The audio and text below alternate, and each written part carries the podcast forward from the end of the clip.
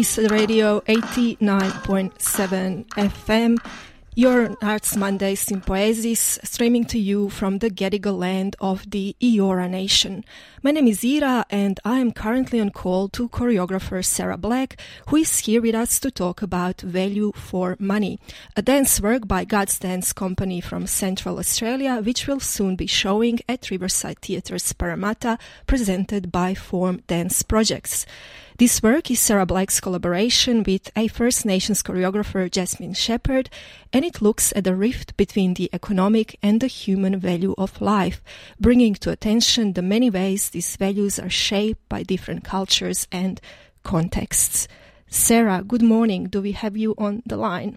You do. Good morning. Thanks for having me. Pleasure. How is your morning and where are we finding you this morning? What surrounds you as we speak to you? Oh, yes, lovely. I'm calling from Ngunnawal country, so from Canberra. I'm in my home in the suburbs and I'm in my sunny lounge room with my two cats. Um, and you, so you might hear a few cockatoos or cats or chickens in the background as well today. we'll see how we go. And is morning your usual time of the day? Are you a morning person or night owl? Ooh, I'm a middle of the day person. Okay. I have two small kids, so yeah, we get up early, but it's often I'm not ready to, um, and I go to bed early too. So sleep is a happy place when I get it. But in, this is a this is a lovely time of day.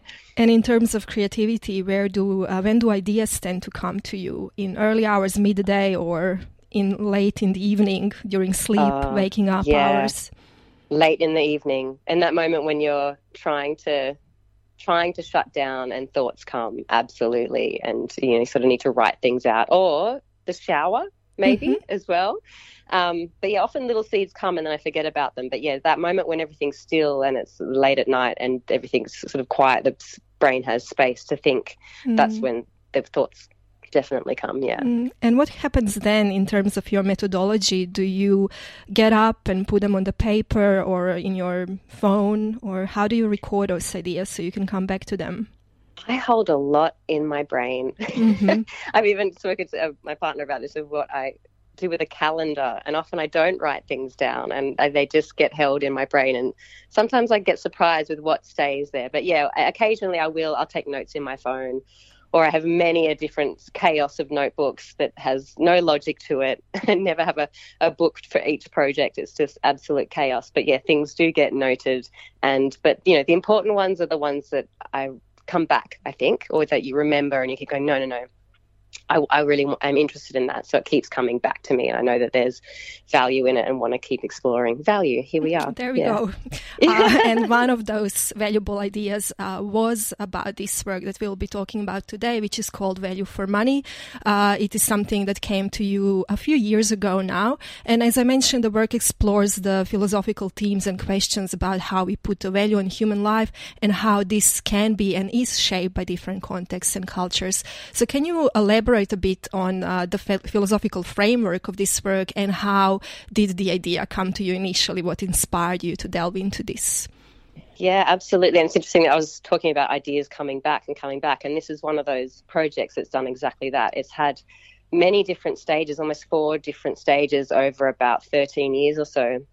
And it's just kept coming back. So it's like this story that is sort of really wanting to be told in these different iterations. So that's been really different for me to have it sort of keep circling around and, and coming um, being presented in different ways, which I'll talk about. But yeah, so over um, and over the overarching theme of the work is about value and how we value one another, essentially. Um, how proximity and relationship changes the way we value each other, how our learnt experience, the way that we're raised and taught by other people, changes our value for each other, and also this this concept of the, our economic value, which is something we often don't think about, um, has has come into the thread of the work as well.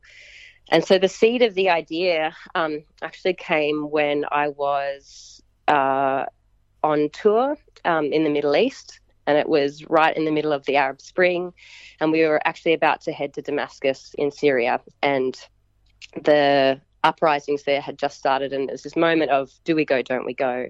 And we ended up having to cancel that leg of the tour, but we still went to Beirut and Palestine and um, Jordan. And right after the tour, I was then going to Israel to visit some family there. I had a cousin there.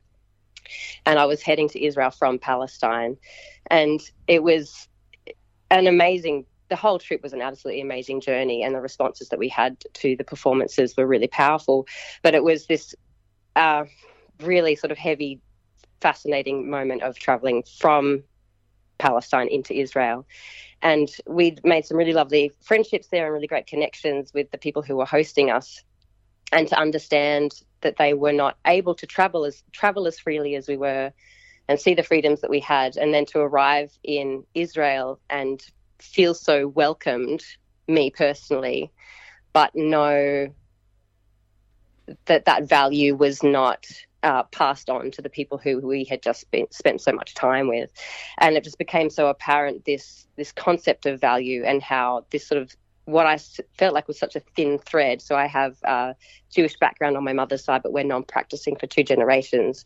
So I felt like it was such a thin connection, but for them it was so strong. And this idea of what we decide is a strong bond and what is a thin connection, a thin thread, became really interesting to me and I sort of couldn't let go of that experience. So I came home and did a lot more research about the history of the region and all of the many wars over the many decades, and uh, started looking more and more into the values that we place. So I started working on a solo, and I looked at uh, the body as a landscape, how we value it as sort of flesh and bone um, and organic matter, how we value it as um, each other as characters, and how we value um, our intelligence.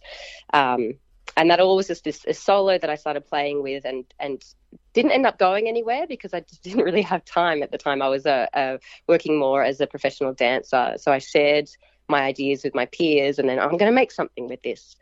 And then time passed, and uh, probably about four years later, I was living in London, and the opportunity came up to explore some ideas for a project um, presentation called Resolution, which is at the place there. And so I was like, oh, those ideas are still really strong in my body, and I'd like to come back to them.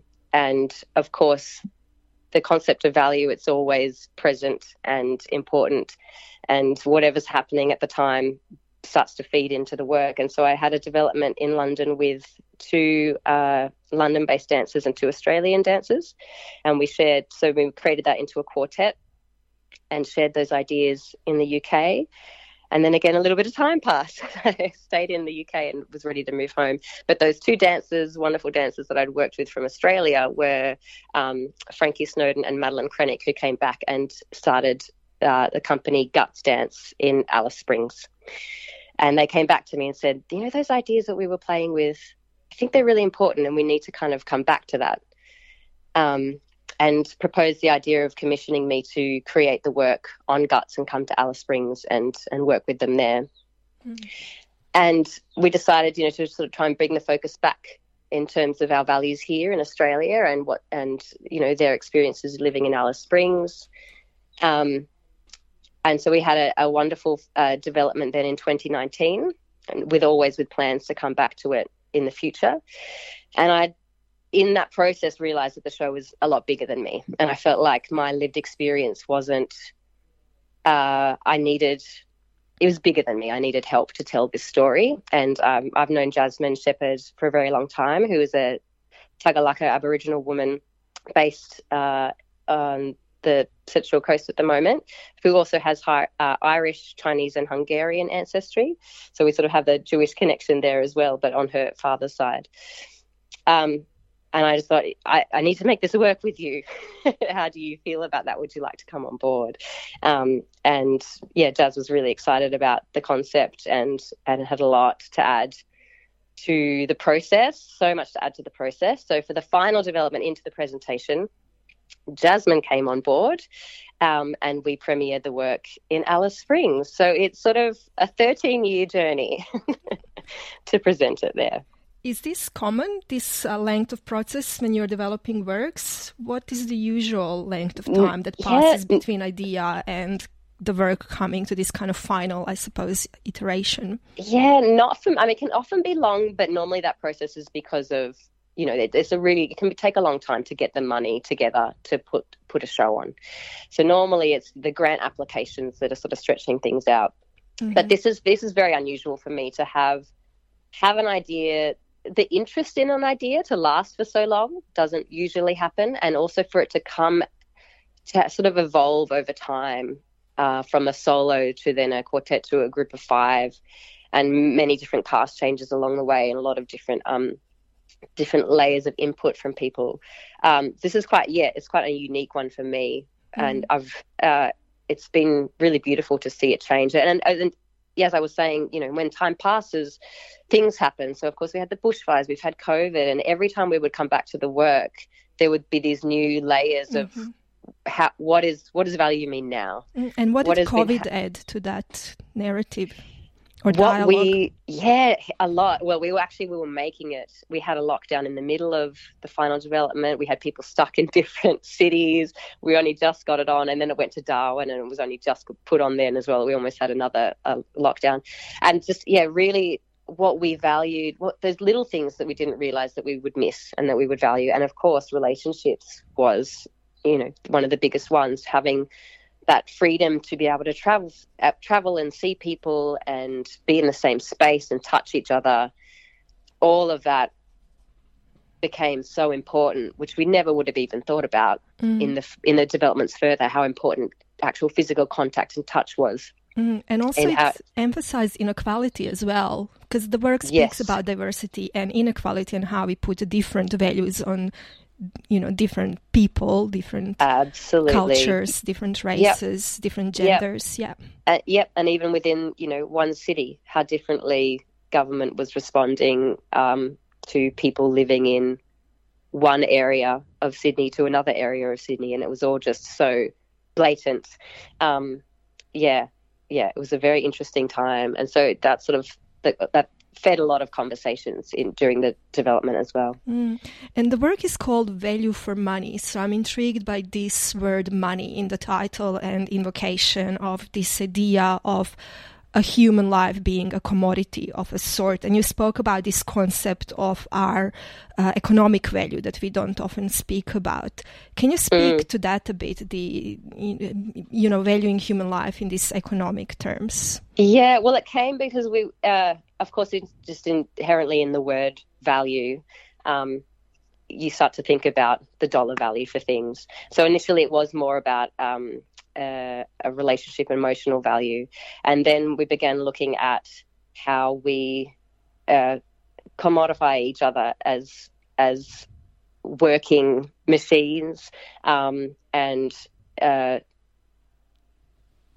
send send send bodies off to do certain tasks and the value of those those bodies removed from the person that they are um, removed from their uh, stories and their relationships and just being that commodity and what we want to yeah sort of draw out from them in terms of making money but also the physical value of that body to achieve something whether it be in war or in prostitution or uh, in sort of slavery in any, any kind but then also just looking at how we value different uh, jobs in the workforce as well and where that money value goes. Um, so that's where we sort of started digging, and then we started to learn a little bit more about that we do also have this dollar value on our head that isn't um, that often we're not aware of, and it is put on us by other institutions. Um, and it's not a sort of secretive thing; it's a known thing, but we just don't talk about it. And um, there's actually there's a really great article that we were using uh, by Richard Denniss in the Monthly, and it was called "The Price of a Human Life." Um, and just that, yeah, that through the courts, insurance companies, um, public service, uh, there are different um, organisations that need to put a, a, dollar value on all of us in, for us to, for our systems and our economic systems to work. Um, so there's a cost in our life and there's a cost of our death and this is yeah something that we sort of fed in as well this idea that we have a value that is informed by what we do where we live and how we contribute um, and what we earn mm-hmm. as well how much money we can produce as individuals. exactly. You, you just mentioned uh, an article that you were reading, and uh, from what I was reading from some of the descriptions of the work, you did go through quite an extensive development process in terms of research, uh, reading many resources. Can you speak a bit about that? I also noticed in the credits that you had a research assistant, which is something that I haven't often seen in the credits for work. So, what was their role on this? Yeah, we had uh, Tessa Snowden, who's also based in Alice Springs come on board to help us with this the sort of research um, arm of it because it was getting so big, and we uh, were doing a lot of reading, but we kind of needed to, to, collate it into uh, different areas and understand what what did we want to pull out and how could we use it and how could we use it in the work. Um, we also had two um, wonderful artists write for us, write their own uh, stories um, alongside that. And I'm sorry, I'm just um, seeing if we've still got it all up on the website because you can access it. Uh, but I think if you head onto the Guts website and, t- and, go to Value for Money, you might be able to still access all of our research. Mm-hmm. Um, but definitely as we go on to, yeah, unpacking the process, it is. Sorry, I should have had that in my notes. And we had Hannah Muir and um, Luli write us some wonderful uh, reflective pieces in, in response to our um, research as well. So we just wanted a few different layers for people to be able to access into the work uh, rather than just coming and seeing it and having um, rehearsal notes that they could step into our process and read all those readings as well either before or after coming to see the work. So that's all still available there. Um, so yeah it was in some ways sometimes i think we went too big because it was a little bit overwhelming with so many readings. And of course, you can go as wide as you want with this idea of value. So we went big, and then with Tessa's help, we started to pull back, and we realized of whilst it was all so this underlay of information at the end of the day we can't speak on behalf of other communities and people but we can speak from the people that are in our room so we we did a lot of reading in terms of sort of getting our brains ready to step into this space. But a lot of what ended up in the work um, was from our own experiences and our own stories um, being laid in amongst some things that we'd sort of reached a bit further and beyond with with our readings. Yeah. Mm. And what happens then? So it's it's quite maybe unusual for the listeners to hear that the dance work is developed through lots of reading and lots of text mm-hmm. and writing. Mm-hmm. So how does that then lead into the movement repertoire that you're working with in the studio? Yeah, so we used we used as well as all the reading, we did have a lot of imagery as well, um, uh, images of of of different sort of bodies as landscapes in space. We had a lot of, um, you know, there's some dark, some pretty dark stuff as well um, in terms of uh, mass graves and and different kind of uh, sort of institutional systems where that had sort of a lot of different, you know, hundreds of bodies working together for one cause. Um, so we had a lot of uh, yeah photography and visual imagery as well as all the writing. Um, so we'd sort of take those concepts and pull them in to to start the seed of an idea. So, for example, we had we were looking at pulling out the individual within the bigger system, so creating uh, a larger um, uniformed section, and then having the individuals break out from that, and slowly over actually over the course of the work, it's like a peeling away of the layers to get to know the artist in the space from them going as this uniformed group, you start to see the individual within that, and we start to hear their voices, hear their own stories, see their personalities come out through costume changes and things like that. Mm-hmm. Um, but we also there's a, there's a lot of symbolism in this piece, which is very different for me. I don't normally work in this way at all, but um, from beginning to end, it's very symbolism heavy. Almost every single section references multiple symbols. Um, and something that we played with a lot was the double readings of an image or the double reading of a story, and how um, beauty and horror often sit side by side. And we tried to pull that into almost every moment that without context or without a layer of information, you could observe an image and it could either to you personally be beautiful or horrible or horror, horrific, sorry, depending on what you're seeing in that moment or as the layers of information unfold. Mm-hmm. You, what you thought was beautiful, you might understand is not so. Um, so, yeah, sort of being a, a, little bit more symbolic and referential rather than uh, pulling specific text and situations into the work. It's not a narrative at all. Um, it ebbs and flows through a lot of different imagery. Mm. You're on Radio 89.7 FM. This is Arts Monday Sympoiesis, and we are in conversation with choreographer Sara Black talking about contemporary dance work Value for Money, which will soon soon be showing at Riverside Theatres Parramatta, presented by Form Dance Projects. Sara, you're just talking about this uh, symbolism that is present in the work, and it's something that you haven't been working with as much in the past. So I'm wondering if that is something that the collaboration with Jasmine Sheppard has added to the work. Because I'm curious, what does actually, uh, how does collaboration between two choreographers works in practice? Yeah, well, it depends on the two people, um, and I guess yeah, the differences in your process. And but with Jasmine and I, it was uh, astonishingly easy in a lot of ways.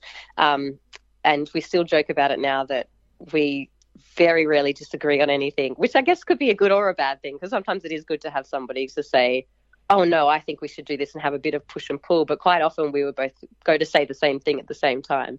Um, but what was, yes, as you're saying in terms of the symbolism, um, there would be so many different readings and layers on things that Jasmine would bring in that I hadn't thought of.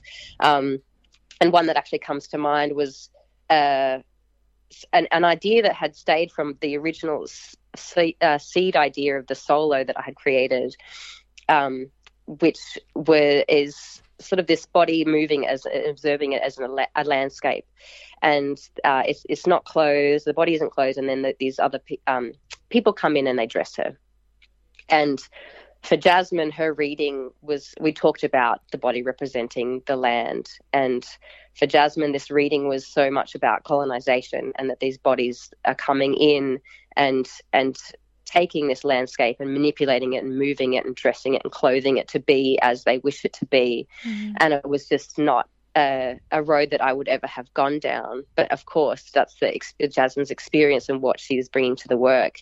And then that took it on a whole nother journey from where it was going um, into terms of the next sections after that. So yeah, just having people with different experience in the room just creates so much more potential um, for ideas to yeah to be put out from those different lived experiences. Mm. I was wanting to talk to you about the choice to have sections that are nude, use nudity as, I guess, a dramaturgical mm-hmm. device. And you're just speaking about one concept or one reading of it. Another one, I guess, um, when I was looking at the poster image, which is really uh, striking for this work, where we see yeah. two naked bodies piled on a shopping trolley being pulled by a blonde Caucasian female uh, down yeah. the supermarket aisle. And I read it. Well, one of the many readings, I guess, that is possible is to see them as raw meat, which is yeah. uh, absent of those stories, individual stories that you're speaking about. Yeah, absolutely. Yeah. So looking at uh, the body as flesh and organic matter, but also um, the the way that we well consume each other i guess mm. you know and and consume the planet consume each other and um, that that value uh, isn't recognized when it's so removed from the personal and it just becomes flesh and body um, yeah it's it's we did have a, a, shoot that was in the meat section actually now that you're saying that. And we went no no no that's too close. Let's move that away and we'll put that put it in this in this moment. But we did yeah the the nudity there's a, a, a few different references there um, and that is one of them and that really that connection to, to flesh but also connection to earth and land. And the reminder that we the body is nature that we're not just connected to it we're a part of nature we're a part of an ecosystem mm-hmm. and i really wanted we, we we really wanted to see the the body representing the land and the landscape, to see the mountains, the rivers, the canyons of the, of the moving body in space. Um, but also, as, as I said, we've got these double readings. Um, the vulnerability of a naked person, mm-hmm. and it, um, it, it, it also came from an uh, an image in a film, the film called Lebanon, where this woman is because of the conflict in in the scene, her house is destroyed, and she is left, and she's left with just I think she's she's maybe got just a really light cardigan or something on, and she's completely vulnerable and naked in this really um, industrialized, aggressive environment with concrete everywhere and tanks. And then there's this vulnerable, fleshy body. And there's this moment where a soldier comes to her and places a blanket around her. Mm. And it's just such a powerful image of the humanity in that moment of recognizing that this is a person, it's not just a body in space. And so, in this dressing there's this double reading of covering and caring for someone, but it could also be read as manipulating and transforming someone into something that you wish them to be. Um, but again, at the at the end, uh, there is also this reading of pulling back layers of identity and removing clothing to show our mm. similarities mm. and show in the most simplistic way we're all the same we're all flesh and bone, and above everything else, this is what we have in common. We are all bodies moving through space, um, communicating with the, the, same needs. And the best way to do that was to sort of strip away any kind of um, uniformity.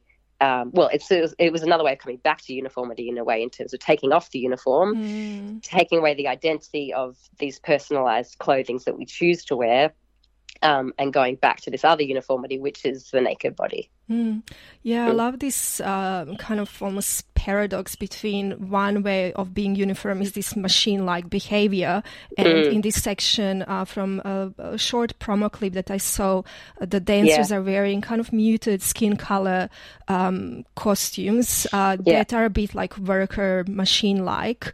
Mm-hmm. Um, and then they start changing into this more individual costumes where mm-hmm. their personalities are coming out and then there is this you know uh, full loop that goes or, or I'm, I'm not sure what how the sections go but the nudity being that full loop which is again uniformity but a different kind of uniformity than this machine like one yeah and one that that brings us closer together and because yeah. you know when we talk about our how we form these ideas of value f- for other people the reasons that we sort of uh, torn apart is because all we see are differences.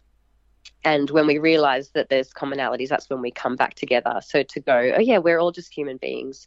We're all really vulnerable. We're all just in our flesh suits trying to, you know, make our way from the beginning to the end of our life. And um, we, we have all of this in common, and that can help bring us together.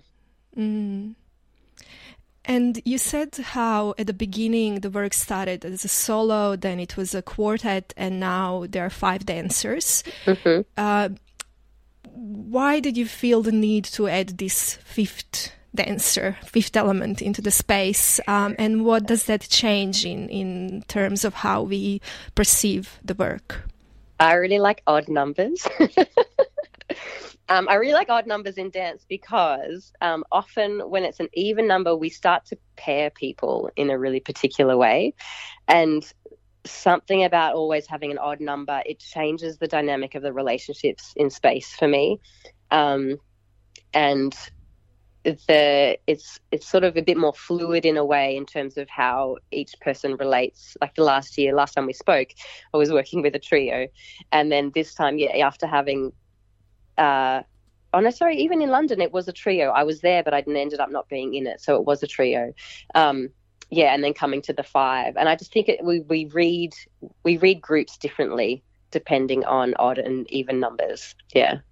Mm. You're on Eastside Radio 89.7 FM. You're listening to Arts Monday Sympoiesis, streaming to you from the Gadigal land of the Eora Nation. My name is Ira, and we are currently in conversation to choreographer Sara Black, who is talking to us about contemporary dance work Value for Money, which will soon be showing at Riverside Theatres Parramatta, presented by Form Dance Projects. Sara, speaking about the dancers as collaborators in the piece, uh, and we spoke a bit about the research process that went into the development. And one part of this uh, research or development process was actually asking dancers to do the readings of many mm-hmm. materials and uh, do a stream of consciousness writing or voice yeah. recording that was then used to create a text that is also part of the work. Can you speak to that uh, a little bit, this process? Yeah, so we didn't, we really wanted everybody to be like a, a, genuine collaboration. So if that's the case, then we can't just be doing all the reading and then coming into the room and expect everybody to be sort of at the same place as us. So we uh, paid everybody for their time to sit down and read everything we were reading. Um, and of course, if anybody found anything new, they would bring it to the group and we would all share that information. Um, but we, yeah, as I spoke, we didn't want to sort of speak on behalf of anybody. We wanted to speak from the people that were in the room, and we spoke to all the cast how they'd feel about sort of bringing their voice in, and if they wanted to contribute ideas but not necessarily speak them um, on the stage. That was also something we brought up that either other people could speak their words, or that the ideas could come in, but it wasn't necessarily shared via text. Um, and so one of the ways we sort um, thought to bring the ideas forward was through this sort of stream of consciousness writing, but also recording. Um, so, in terms of reflection of what value meant to them, asking cast to either record or write and just not think, but just blurt it all out onto the page or, or onto the voice recording. And another one that we did was uh, we were talking about the way that we would invest um, our money into other people and at how we value them, looking at sort of celebrities and deities and how much of our own money we have put towards someone that we were um, obsessed with or in love with, and the sort of monetary value that we put into that obsession. And we asked people to do a stream of consciousness consciousness about that and about that relationship as well. And yeah, a lot of that text has been fed into the work. And we wanted we wanted text, and it's always a tricky thing to try and balance movement and text, but we felt that it was really important because we wanted to be able to get to know them as people, not just the performers and bodies in space. So we wanted to hear their voices, whether it was through song or through words. Um, it was sort of another level of the um, peeling off the layers of the, the real people in the stories. Um, mm. So to have text come through felt really important. Mm. Now that you speak about peeling of the layers, uh, there is one scene in uh, the work, if it's still there, uh, I've seen it in this promo video where uh, one of the dancers is speaking the text and peeling an orange while she does that. So yes. is this kind of meant to be bringing to attention this idea of peeling of the layers of identity? It is the oranges, but the oranges are a bit of a feature. They come back, and again, it's the symbolism and the multiple readings um, that come into the work.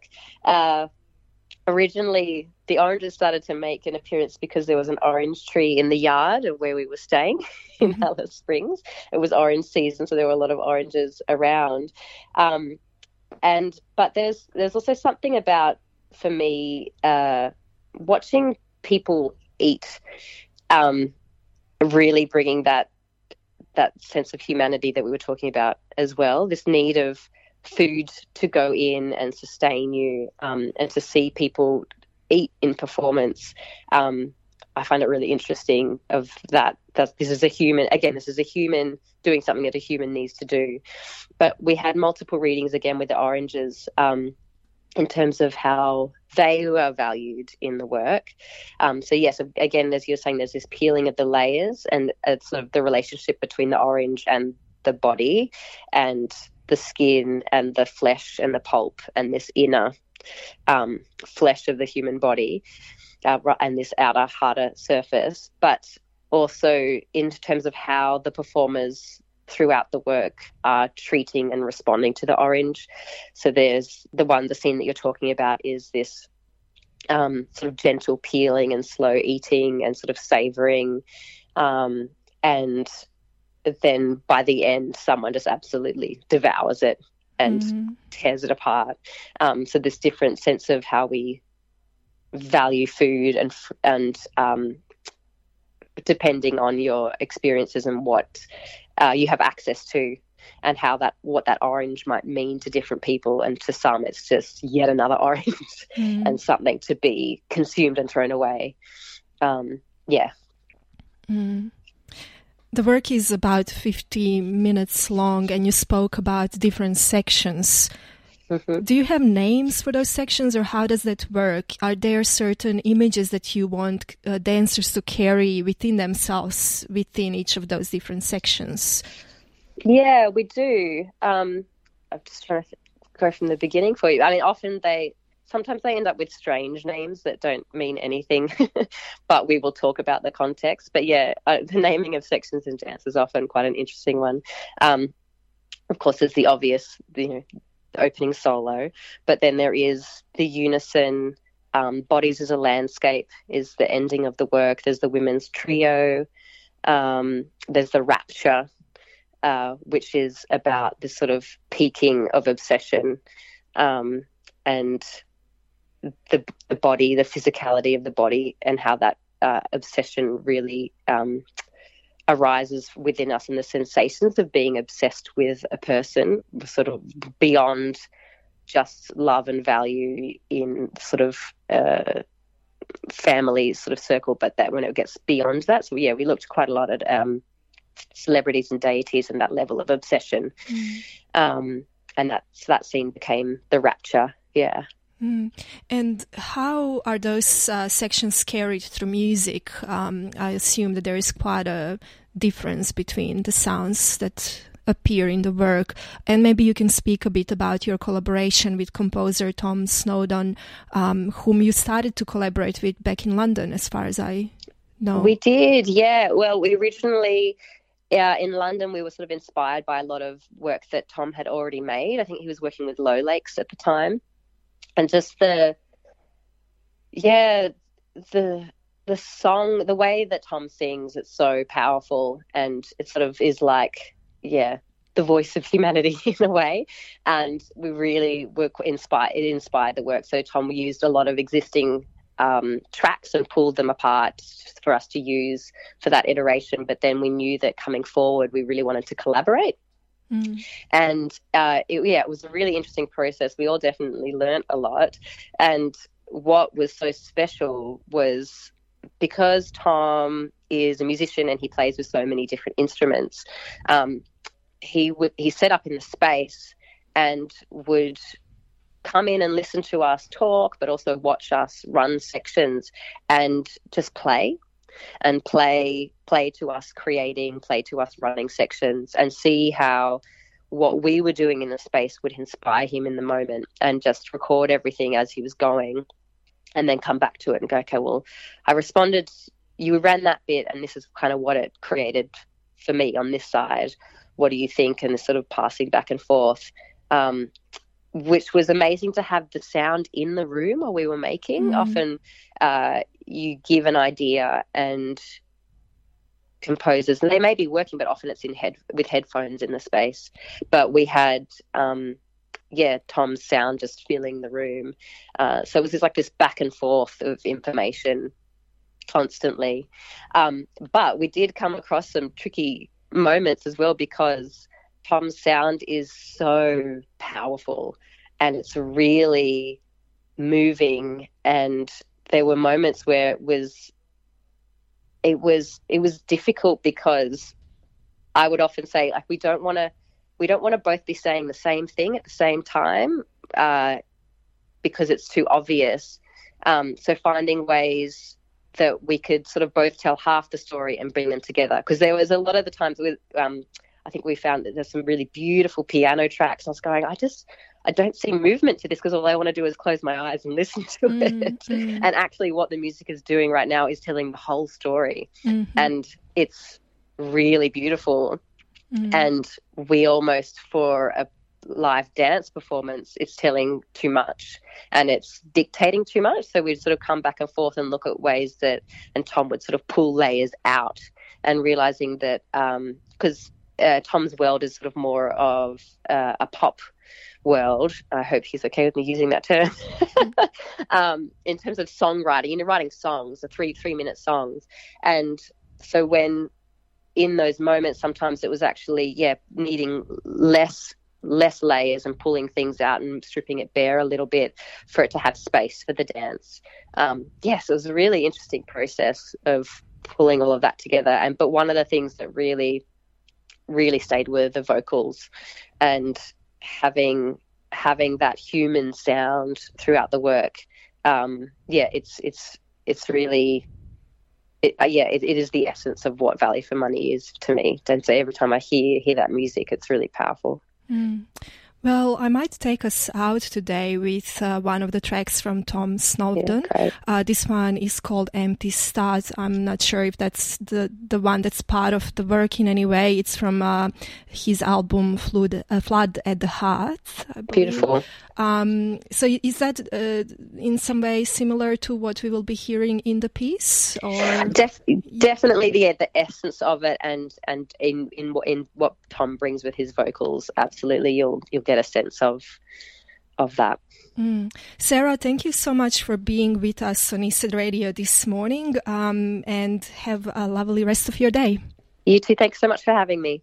You're on Eastside Radio 89.7 FM. Uh, that was choreographer Sara Black, and we were talking about the contemporary dance work she co choreographed with Jasmine Sheppard. The work is called Value for Money and will soon be showing at Riverside Theatres Parramatta, presented by Form Dance Projects. You can find out more through riversideparramatta.com.au. That is riversideparramatta.com.au. And as I just mentioned, uh, we will have a short music break now here on Arts Monday Sympoiesis, and we will listen to one of uh, the tracks from the composer of this dance piece.